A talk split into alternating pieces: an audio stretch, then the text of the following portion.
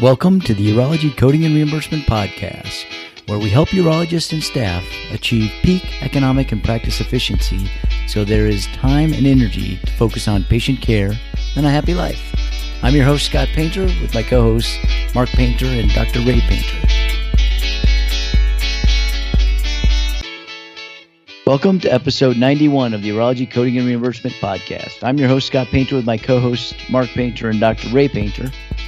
And on this episode, we're going to a- answer some questions. We've got some questions that came in through our forum, and uh, you can join the forum at any time. If you go to p r s network dot com, uh, you can go to episode zero nine one, and there's a link to joining the Urology Coding and Reimbursement Group. You'll see where a couple of these questions have come from, and then we do have a couple of questions coming from our uh, community that's uh, part of the products that we sell, like the coding course and other products. So first, we'll start off with a question that came in. Um,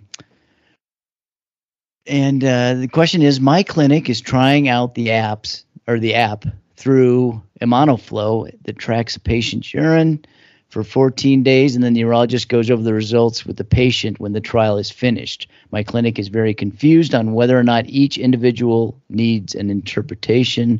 Each individual individual day needs an interpretation written by the doctor in order to bill a Euroflow, which is the five one seven four one, on a particular day.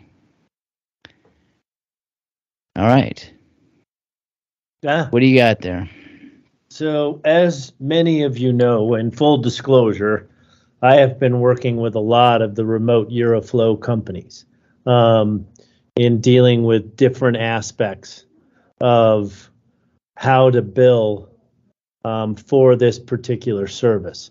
So, um, there's a couple of different things that are out there. So, number one, um, the five one seven four one in particular was developed Um, years ago, and the R V Us are based on the not only the Euroflow um, results and interpretation, for which there is a work R V U, but also for the equipment purchase and um, requirements to maintain clean the Euroflow between patients. So there is a technical component to the Euroflow as well. And in fact, it is a P C T C component. So when I look at um, these apps and what they're doing, um, you know, there really is not a technical component that is supported for these types of tests. Um, and so that's one thing I would say, that if you're looking at these reads coming back from any of these apps, and the A U A has also um, given at least some interpretation on this, that the only uh, portion of the five one seven four one that could be billed is the the dash two six, or the professional component, because and th- that's specific to the apps. There's other remote Euroflows that have devices, um, and if the patient's paying for the device, then again the twenty-six is the the right modifier. If the office rents or leases the device, then um, now you're actually paying to maintain that device as it's shipped to the patient and shipped back. and there, um, so we've got a different issue that's there. Um, not that it, it allows you to build the technical component, because again, it's not the same thing. Um, so um, we've recommended for the apps and for those remote Euroflows that the patient pays for the device, that five one seven four one dash two six would be appropriate for the interpretation. Um, now, the other thing you've got to understand is that the five one seven four one has an M U E of one. So you're only allowed to bill for one interpretation per calendar date. Um, you know, realistically, if all of the reads are done on one date, they're comparative, then five one seven four one dash two six with a unit of one um, is all you could report, even if you had fourteen days worth of data. Um, if, on the other hand, there were reads for other dates and you read those um, technically on separate dates, you could charge for the date those were read. Um, so it is a little bit tricky, and I can understand why you're confused. And basically, we're trying to fit a round peg into a square hole. Um, these are really remote monitoring devices, um, but they don't have remote monitoring set up for diagnostic tests like this, and we don't go long enough to actually qualify for remote patient monitoring or the R P M codes. So essentially, I would say if all of these are interpreted in one day, then five one seven four one dash two six would be the correct code with only one unit. If you are reading them on different dates of service and the Euroflow notes are uh, done for each date of service um, on different dates of service, then you could potentially report those reads on different dates if you're reading them each day as the patient's information comes back to you um, under the current guidelines. But I I really feel there needs to be a better long-term solution here, and we will have one. This is just a stopgap to where things are right now. Have you had any denials, Mark, that you were uh, familiar with um, personally? I mean, have you guys seen anything coming through, or have you not billed these? So the five one seven four one two six with multiple units, definitely denied. Um, five one seven four one billed fourteen times on the same patient. Um, uh, has we've seen a couple of denials for frequency issues. Um, yeah, five one seven four one dash two six. Um, we've seen a couple, but we've also seen some pay. So there, it, it's all over the board. Um, in, in the end, it's not a huge dollar item. So some of some. are letting it fly under the radar and some are not. What I'm worried about is that eventually when they catch on to this and what it really represents and what they're doing is that even though you got paid and you didn't get denied, that doesn't necessarily make it correct and therefore could be subject to take back. So, um, so you know, measuring it just by denials isn't the only way to go, and that's why I give you the the full detail in the answer. Uh, you be careful of those, and and again, if you're if you are renting a device and sending it out and then getting it back, and that's paid for by the office, then actually I I would go with five three eight nine nine. I would go unlisted with that, and um, so we'll see if the A U A updates their opinion. Their opinion was written uh, a little over uh, a year and a half ago on remote Euroflow testing. Um, and there's been some new technology enter the market since then. So I imagine we'll get some responses from the A U A in the near future. And um, I do think long term, this we need a new set of codes for this. And and you meant paid for by the patient uh, when the rental, but no, or so paid for by the office. By the by the if it's paid for by the office, the only okay. way you can build a five three eight nine nine is if you are. You know, billing for the equipment. If the patient pays for it, they paid for it, all you get's the twenty-six.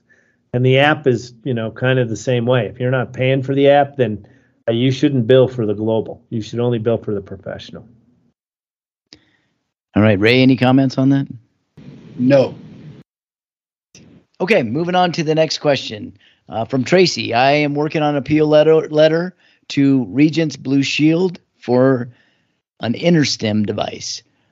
In their criteria for coverage, the coverage diagnosis for this type of treatment are um, A, urge incontinence, which is the N thirty-nine point four one, B, which is the non-obstructive urinary retention, the R thirty-three point eight, C, overactive bladder, which is the N thirty-two point eight one, and D, urgency frequency syndrome, which doesn't right. have a diagnosis. Okay.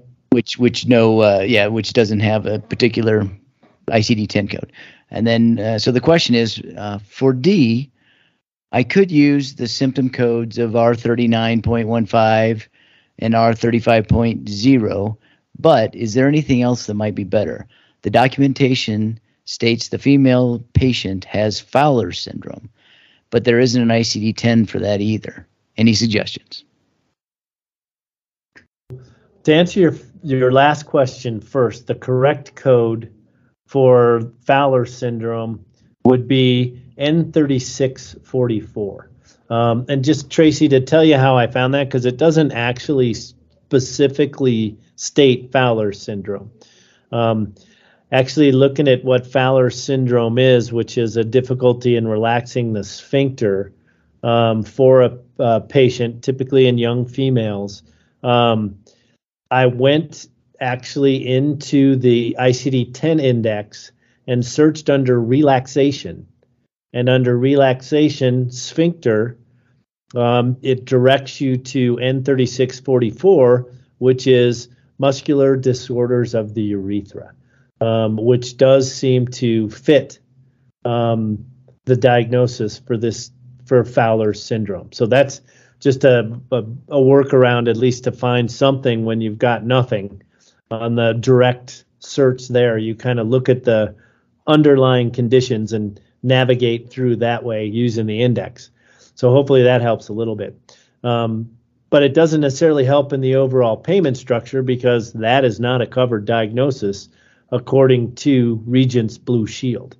Um, so um, if you're looking at going without speaking to the physician, you'd have to try the frequency and urgency because urgency frequency syndrome is not uh, a diagnosis that you can tag back to any one particular.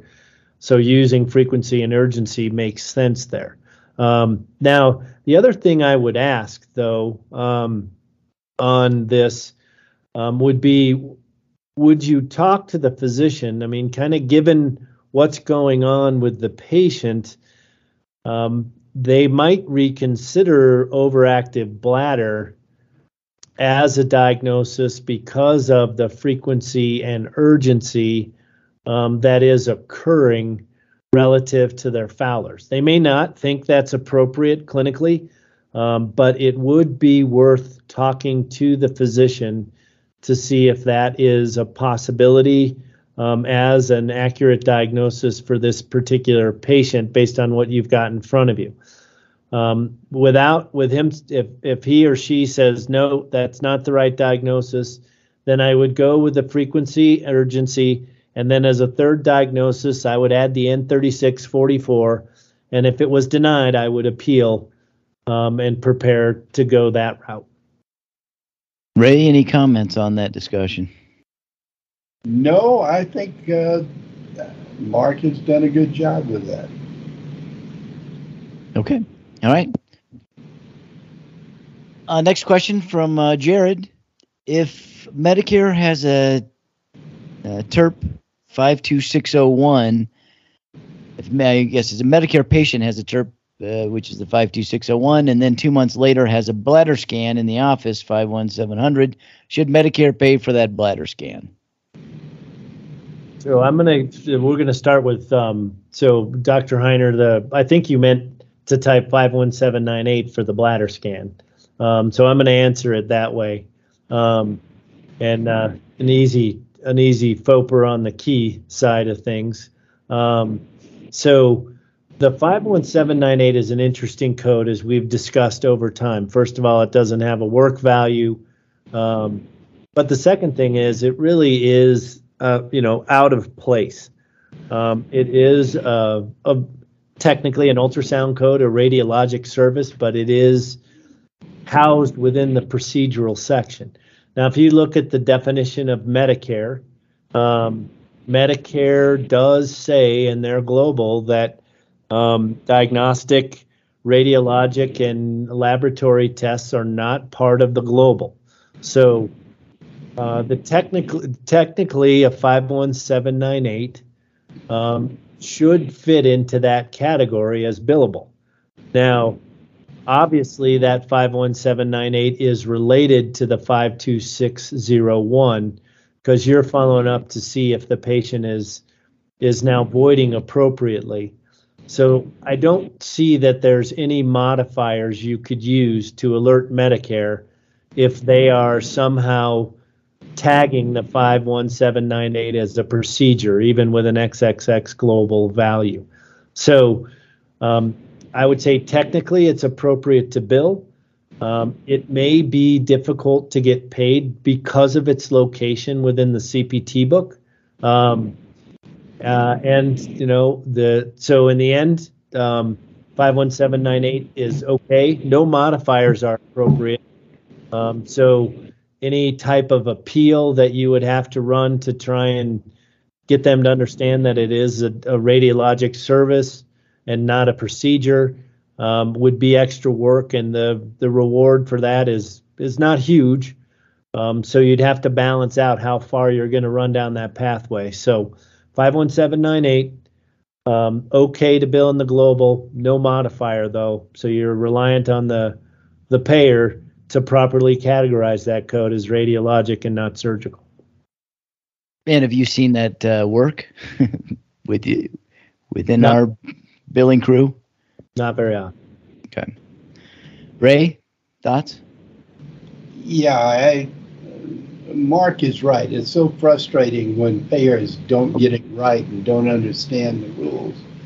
But this is definitely one that is correct. And to elaborate on exactly what Mark meant by there's no modifier appropriate, because the code is related, but since it is diagnostic and it is ultrasound, it should be paid. All right. Okay. Well, let's move on to the final question. Uh, another question by Doctor Heiner. What is the difference between simple prostatectomy codes five five eight two one and five five eight three one? What is the best way to code for robotic-assisted laparoscopic simple prostatectomy on a Medicare patient? And the same question for a commercially insured patient. All right. So this has been one um, that we've been dealing with for a little while. So to answer your first question, the five five eight two one um, is a um, uh, ro- uh, excuse me. It's a it's, it is a simple prostatectomy, um, but it is um, retropubic. No, excuse me, suprapubic. And the five five eight three one is retropubic. So it's about the approach.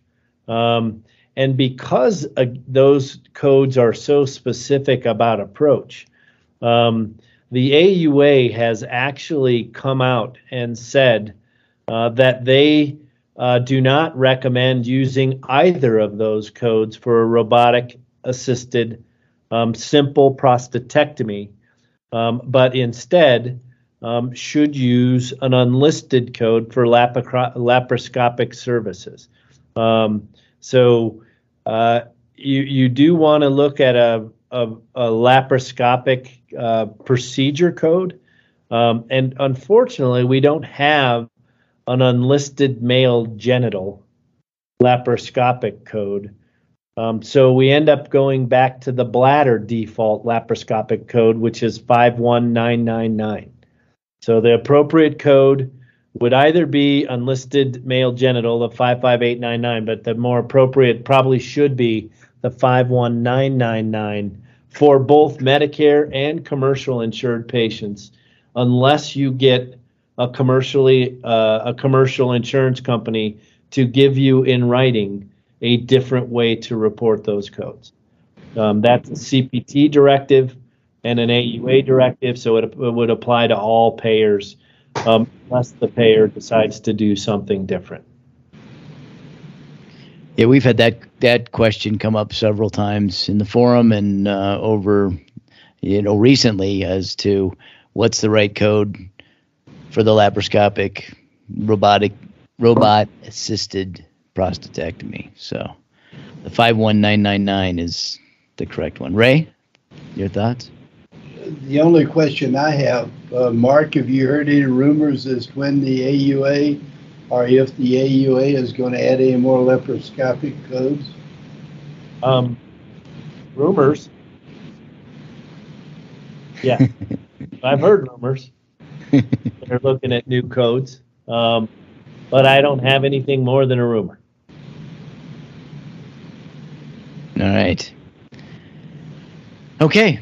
That uh, that's what we wanted to cover this episode. Um, we will remind you that you can go to prsnetwork.com forward slash 091 to sign up for the Urology Coding and Reimbursement Group, and you can see these questions and see the answers uh, and uh, see other questions that uh, we do answer uh, not on this podcast. So I do encourage you to go over there and please ask us a question, or if you want to, you can also suggest a topic that you'd like us to cover, um, as some have done in that community as well.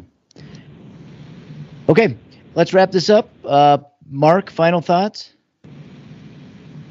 Uh, so I guess my, my main thoughts on, on a lot of this stuff is you, you definitely want to understand what you're paying for versus what you bill.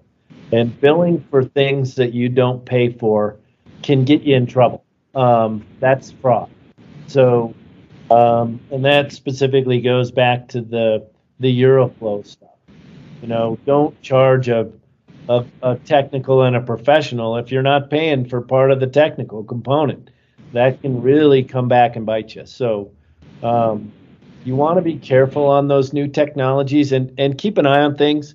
You know, we're hoping to get new new codes around this. Um, I think as as telehealth is here to stay, um, we'll see a lot of things change on those.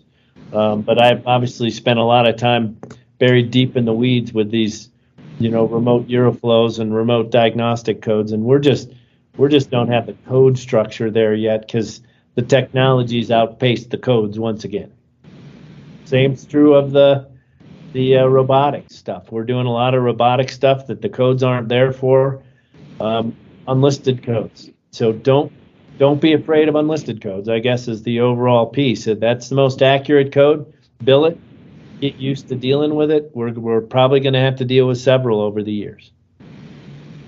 Do you put together a canned uh, uh, unlisted, you know, packet that you just send in? Does that make it easier?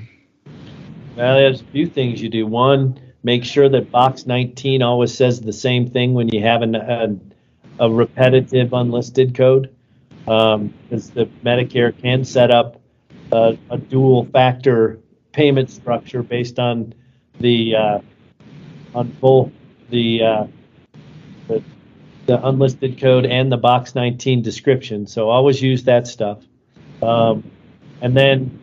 Um, always use the same stuff, and then yeah, I'd have a canned appeal letter, and and I would back it up with peer-reviewed articles if you've got them. Um, you know, you've got to prove medical necessity and clinical value on everything you do. So, a nice canned fill-in-the-blank type of thing to make sure it's specific to the patient, but also has everything you need is is absolutely advisable and a good way to save a lot of time. All right, Ray, your final thoughts. Well, we talked about new codes for this and new codes for that, but uh, you you need to understand that the A U A at times is reluctant to add new codes because when you add a new code, everything in that family gets reevaluated. So the old saying, be careful what you want, you might get it. Sometimes you get a good code, new code, but you don't always uh, keep a good payment for something you already had. So be patient with the A U A. They do try to do the right thing at the right time. All right. That seems that's always seemed kind of crazy to me that you that they that they have that set up the way they do, uh, rule-wise, but Must uh, must have to save some time and and keep it the codes from exploding, I guess, is the only logic there. Uh, it's the R U C committee and uh, and uh, the whole idea that if urologists get more, everybody else gets less. Uh, it's, it's budget. I mean, the reality is Medicare's budget is one size. Everything fits within the budget. So when you add, you subtract. Got to come from somewhere. It's like any other It's like your own business. If you want to spend money on something and you only have so much money, you're gonna you may have to take it from something else. It's it's budgeting. It's a it's a simple economic equation in the end that that drives all of this stuff. And then, of course, the complexity comes in how you allocate that budget and what's fair. And that's where everybody argues different things. And that's why we're in such a crazy conundrum across the board. Is it's not always not always straightforward as to what the answer is. That is so true. And it all boils down, if the urologist gets more, somebody else gets less. Or if you get more in urology for one thing, you're going to get less in another place. So the other good point. Like squeezing a balloon. Same yep. shape, different, different, uh, well, not the same shape, same, same volume, volume, different shape. Okay. We'll wrap it up here. Take us out, Ray. Happy coding. Thank you for listening to the Urology Coding and Reimbursement Podcast, where we help urologists and their staff maximize income and efficiencies so there's time and energy for patient care and a happy life. Special thanks to Carl Painter for the music today. You can find his music on Spotify under his record label, The Juicery.